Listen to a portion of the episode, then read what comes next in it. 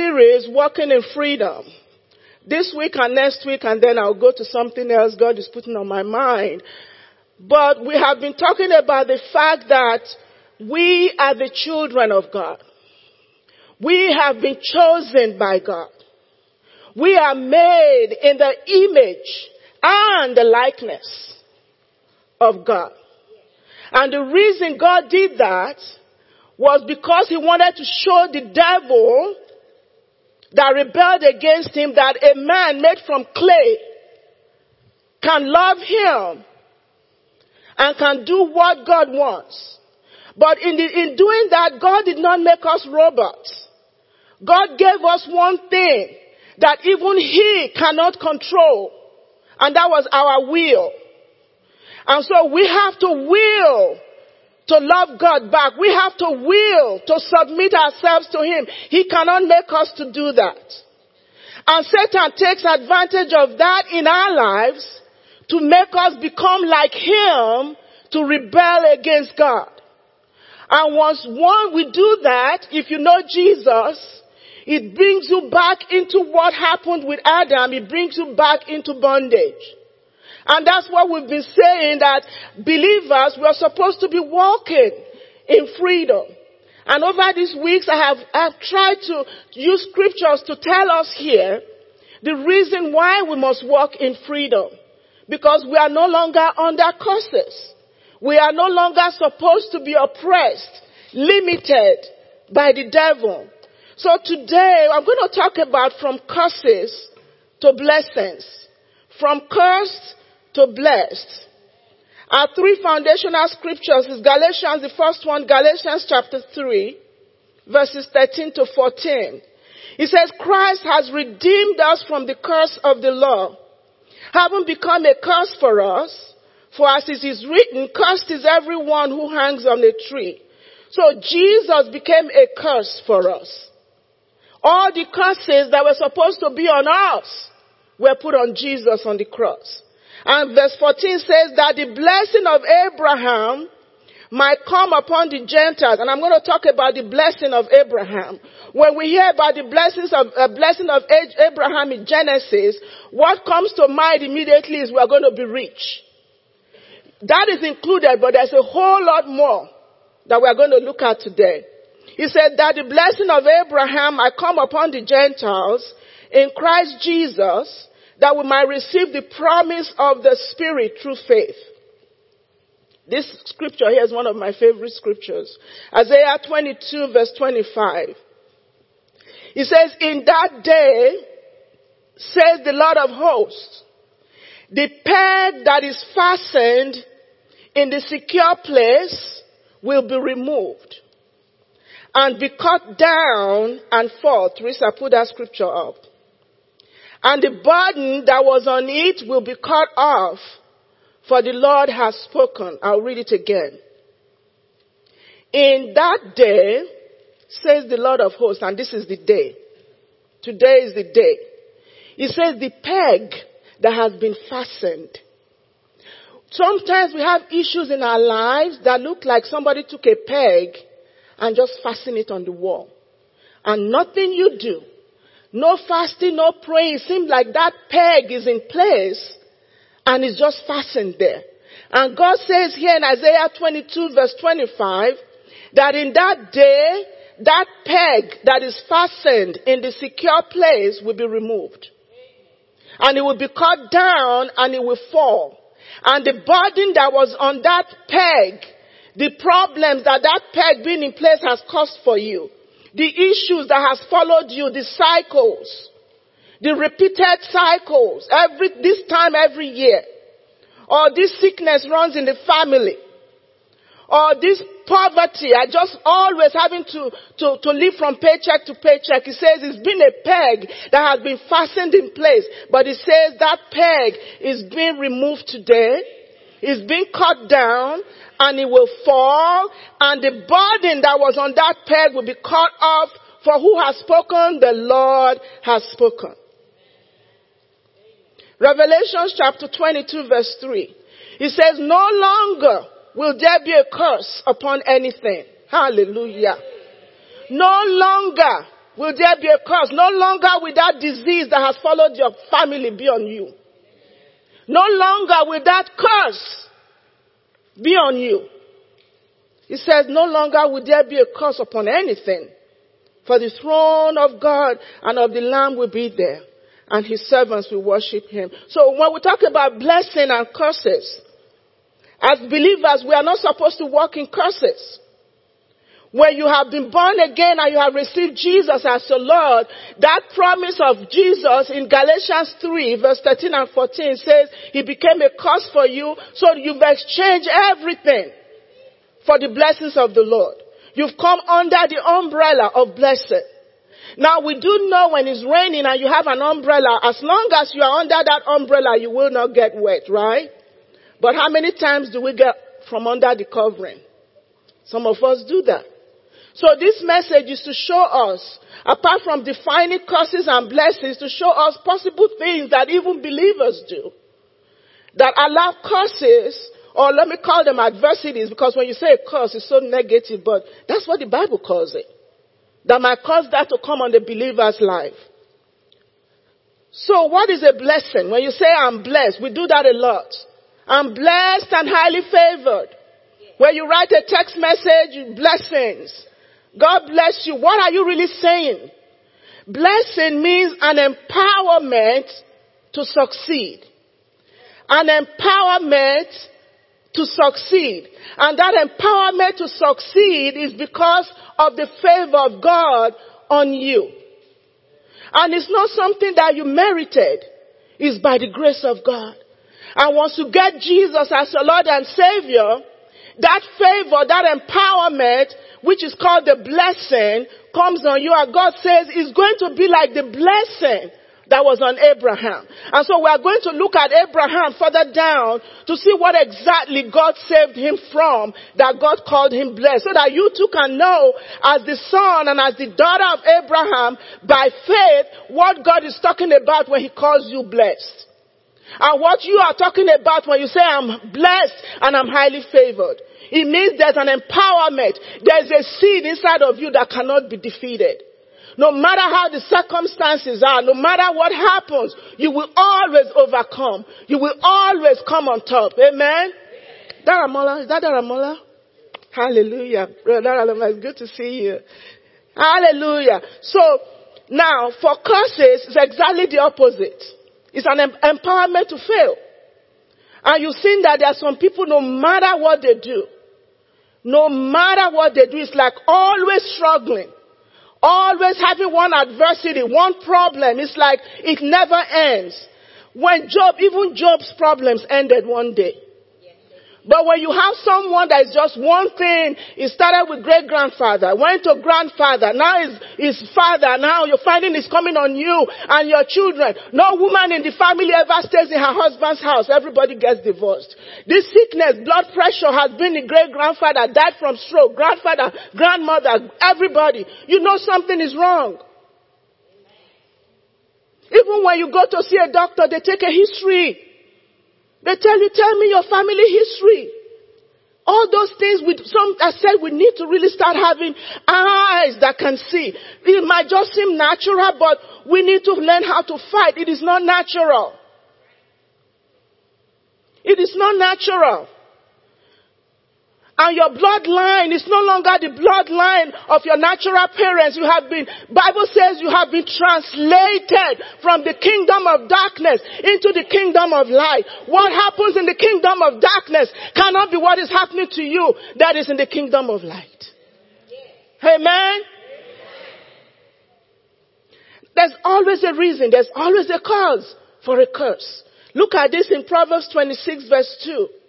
He says, curses will not harm someone who is innocent. Curses will not harm you. You have been justified by the blood of Jesus. Justified me just as if you've never sinned, just as if you've never committed anything at all. God is now on your side. You are now innocent because you are wearing the righteousness of Jesus. He says, so curses will not harm you. It's not supposed to. Curses will not harm someone who is innocent. They are like sparrows or swallows that fly around and never land. So they can say all they want to say. They can do all they want to do. The Bible says here, because you are innocent, nothing anybody says, nothing anybody do, does, nothing that has happened in the past in your family, in your ancestors will land on you because you are innocent in the eyes of God. And so we see Christians these days. I mean, I know, even in my life, Sometimes I'm wondering, is this thing, is this thing, why the Bible says this and our experience is so opposite? The reality of the cross is not in most of our lives. If I said raise hand, most of us, most people here are taking blood pressure medicine.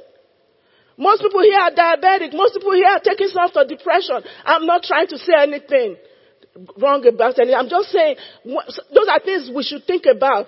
Is this, is, is this Bible, all the promises, all the stuff that the Bible says should be mine, am I experiencing them? And if I'm not, what do I need to do to make sure I get a hold of that?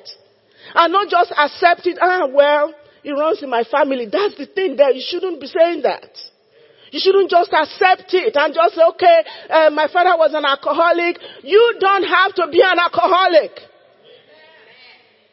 Your mother did drugs. You don't have to do drugs. You are no longer in that. You, you just, that was just your port of arrival. That's not who you are.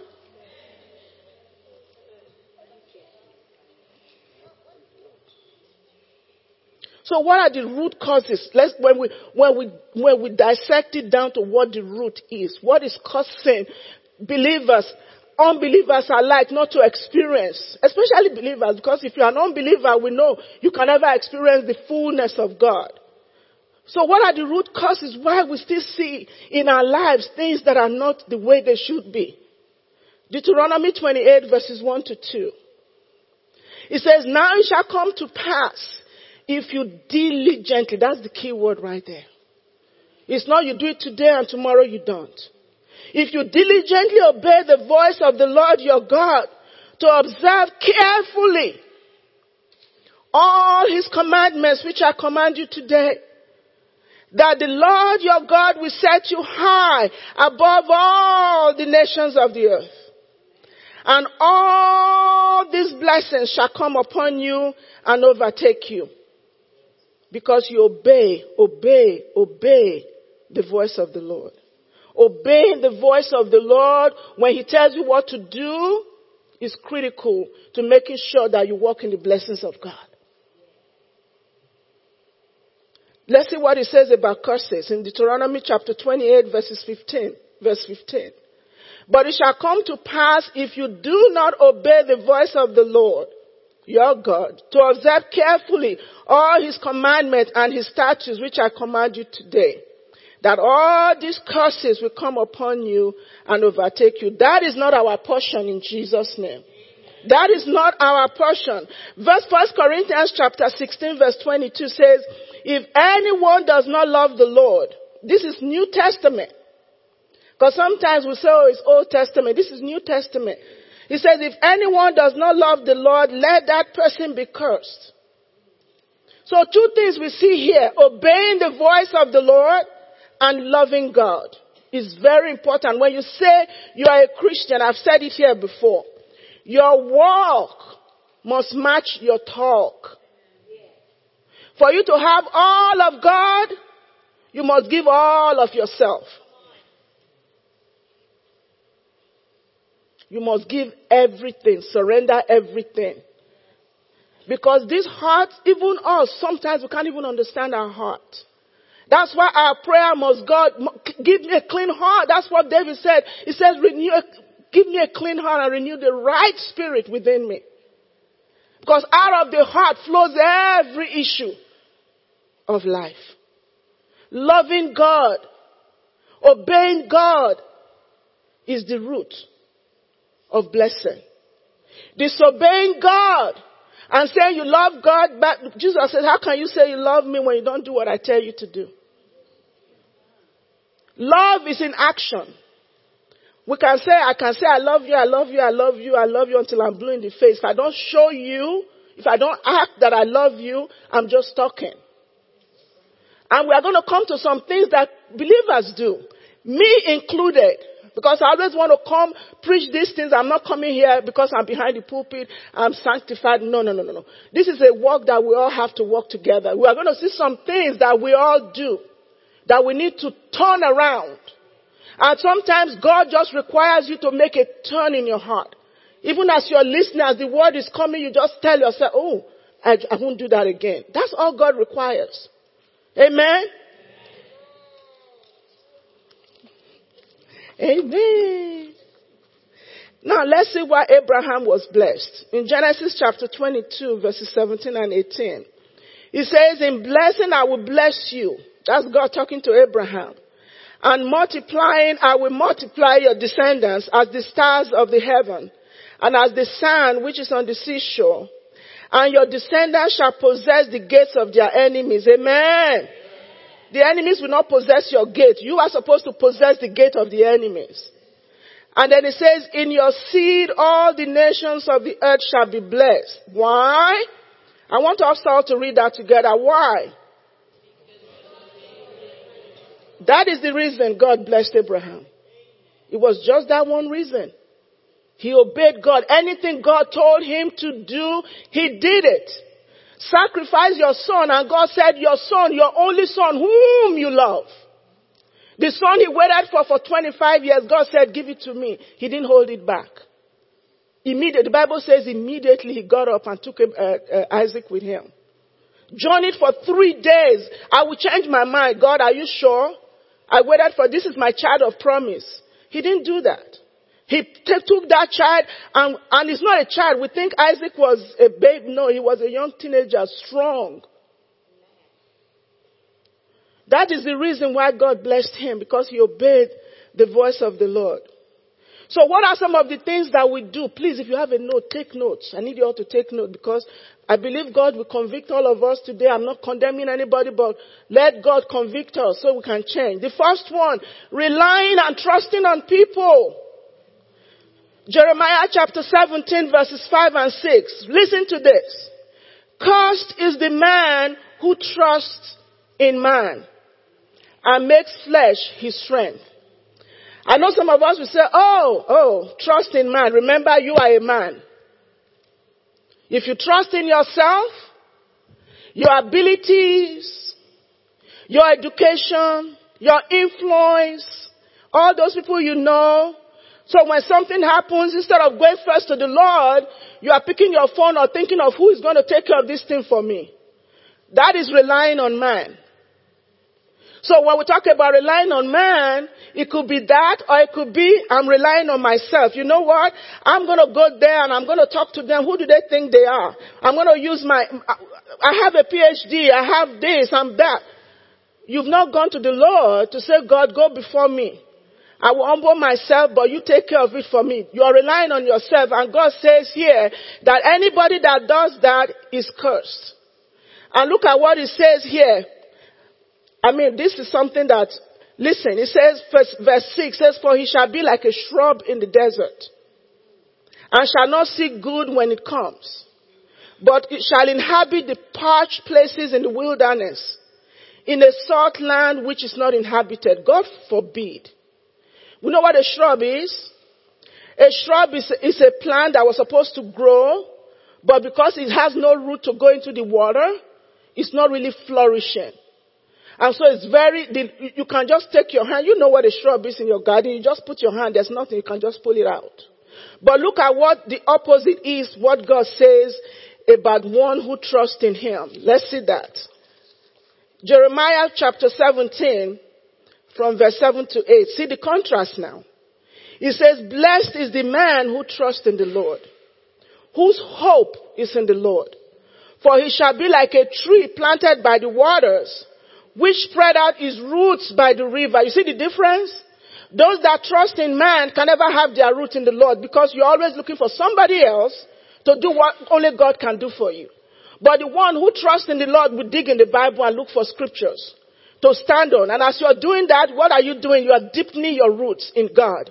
And God says that that man will not fear when the heat comes. Why? Because you've learned to rely on God and not on man or yourself. And your leaf will always be green, unlike the other one whose shrub will be a shrub and will dry up. And it says, will not be anxious in the year of drought. Why? Because you've learned how to get your root, to get what you need, your nutrients and your help from God. And so because of that, no matter what is happening to you, no matter the wars going on, no matter how much food is now in the store, you go to the store with $50 and you come back with half a, a, a plastic bag, you're not worried because you know who your supplier is. You know who is going to meet all your needs according to the riches and glory.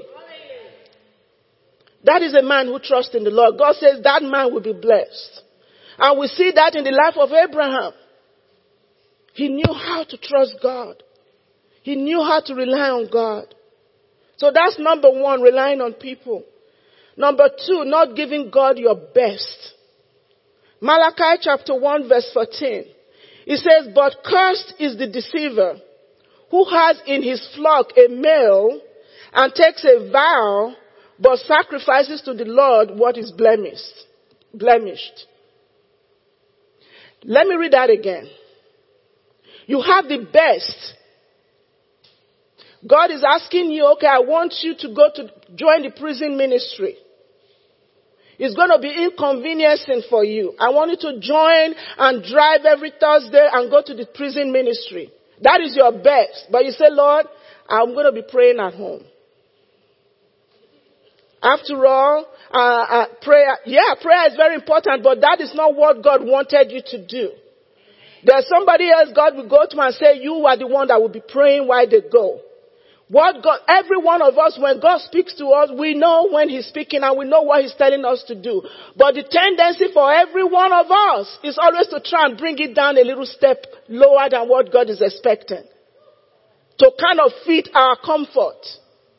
And so God is saying that you are a deceiver if you do that. A believer who doesn't take the high road, the road that God is wanting, who wants the easy way out. God calls that person a deceiver. He says, giving your best to God is what will bring blessings in your life. Number three, false preaching. This one is rampant. Galatians chapter 1 verses 8 to 9. Listen.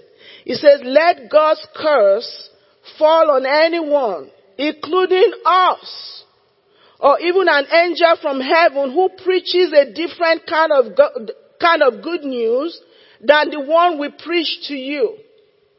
Have we seen that these days? Amen. Good is not evil. And evil is not good. We're making the gospel such that everybody will feel comfortable. He said, I say again, that's double. I say again that we have said before, if anyone preaches any other good news than the one you welcomed, let that person be cursed. So that is almost like a double whammy. Come as you are and stay as you are. That's not the gospel of Jesus. You come as you are and you allow the blood of Jesus to cleanse you. We are not going to be, oh, there are many ways to heaven. No. Jesus says, I am the way, the truth, and the life. No other way to heaven but Jesus. Oh, the alternative lifestyle is, is acceptable. God made them, made them that way. That is not true. God, the Bible says, and God made them male and female. That's what the scripture says. He didn't say he made male and male. He says he made them male and female. So that's the gospel. And so anybody that comes to tell you, even if it's the one that has the biggest church in the world and says, oh, you know what? God made them that way. You know, let's love everybody. That's a false gospel and God says that person is cursed. Truth, oh, truth. Any, your, your truth is your truth, Randy. My truth is my truth. So as long as my truth is okay with me, I live that way. Your truth is okay with you, live that way. No. Truth is not subjective. Truth is not subjective. Truth is objective. Truth is truth. Lie is lie. Light is light. Darkness is darkness. And light and darkness cannot coexist. Anytime light comes, you turn off all these lights. Now, if I light, light a match, that darkness will not stay. And so if you are, eh, somebody is preaching and telling you to accept, oh, what is wrong, and your, God, the Bible says God has given all of us a measure of faith. You know what that means? Every one of us have something in us that know what is right and wrong. We all have, even if you are not a Christian, you have a measure of faith. You came to this church this morning, I didn't see anybody trying to sit on that chair to see if it will hold them. You just came, you sat down because you believe that the chair will hold you. Everybody knows what is right or wrong, even babies. And so don't let anybody try to convince you that right is wrong and wrong is right, and that their truth is the right thing, and that your truth is the wrong thing. The truth, Jesus says, I am the way, the truth, and the life. Hallelujah. So we cannot preach and allow people to be under a curse and put us under a curse. But to do that, for you to know, you have to be like the Berean Christians. Who, when you hear something, you go down, get your Bible, get your concordance, your library, and fill it with stuff that will help you to study. And say, okay, this thing I'm hearing, this new fad. There are so many things going on in the church, and I'm like, what is this? It's not in the Bible. Know what is in the Bible, amen? Number four, this is one, all of you hold your seat because we're going to talk about this. Tithes and offerings.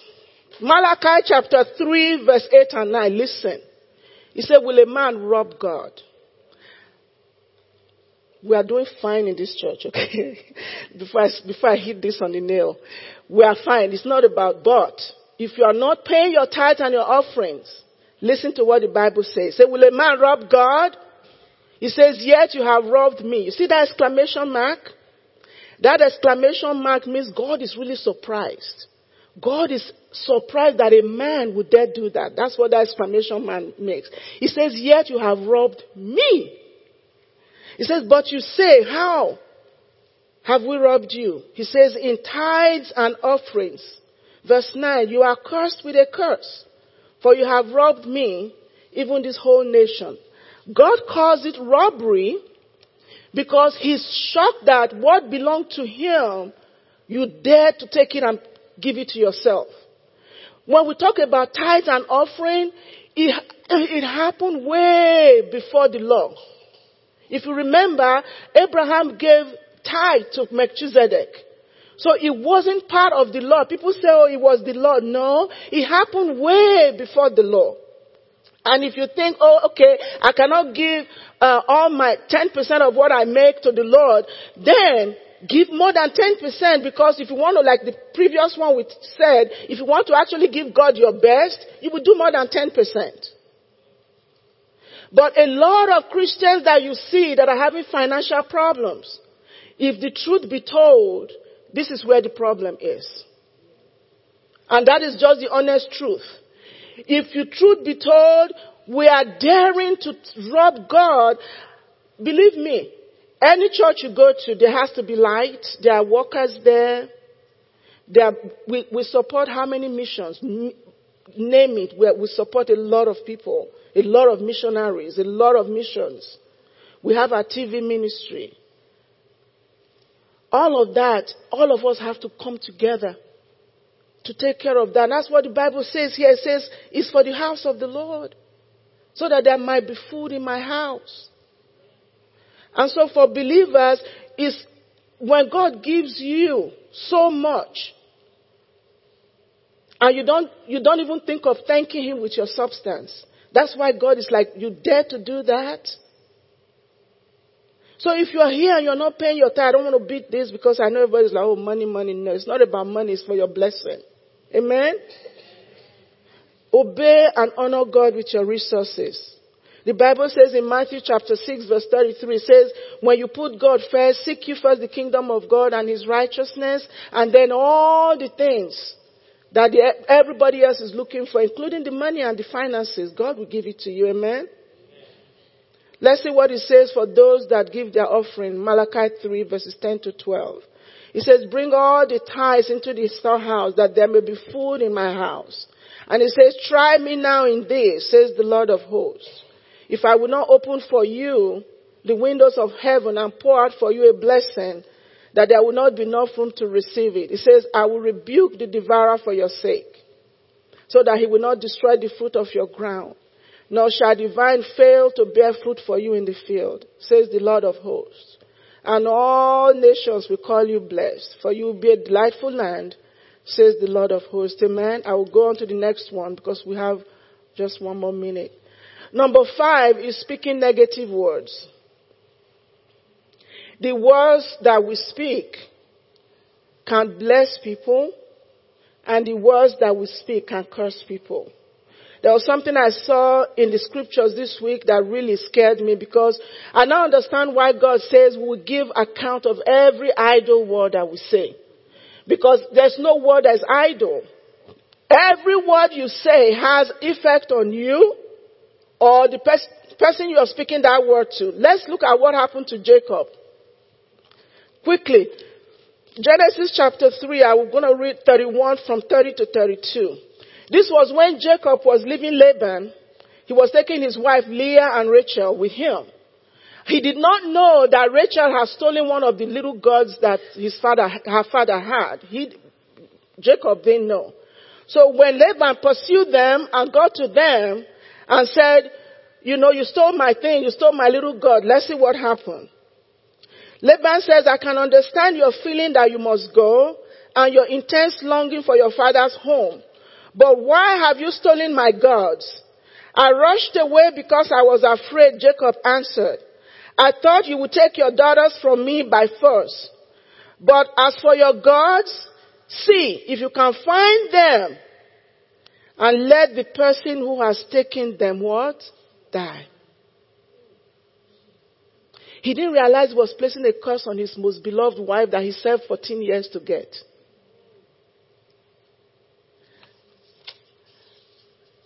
And what happened to, jo- uh, to Rachel?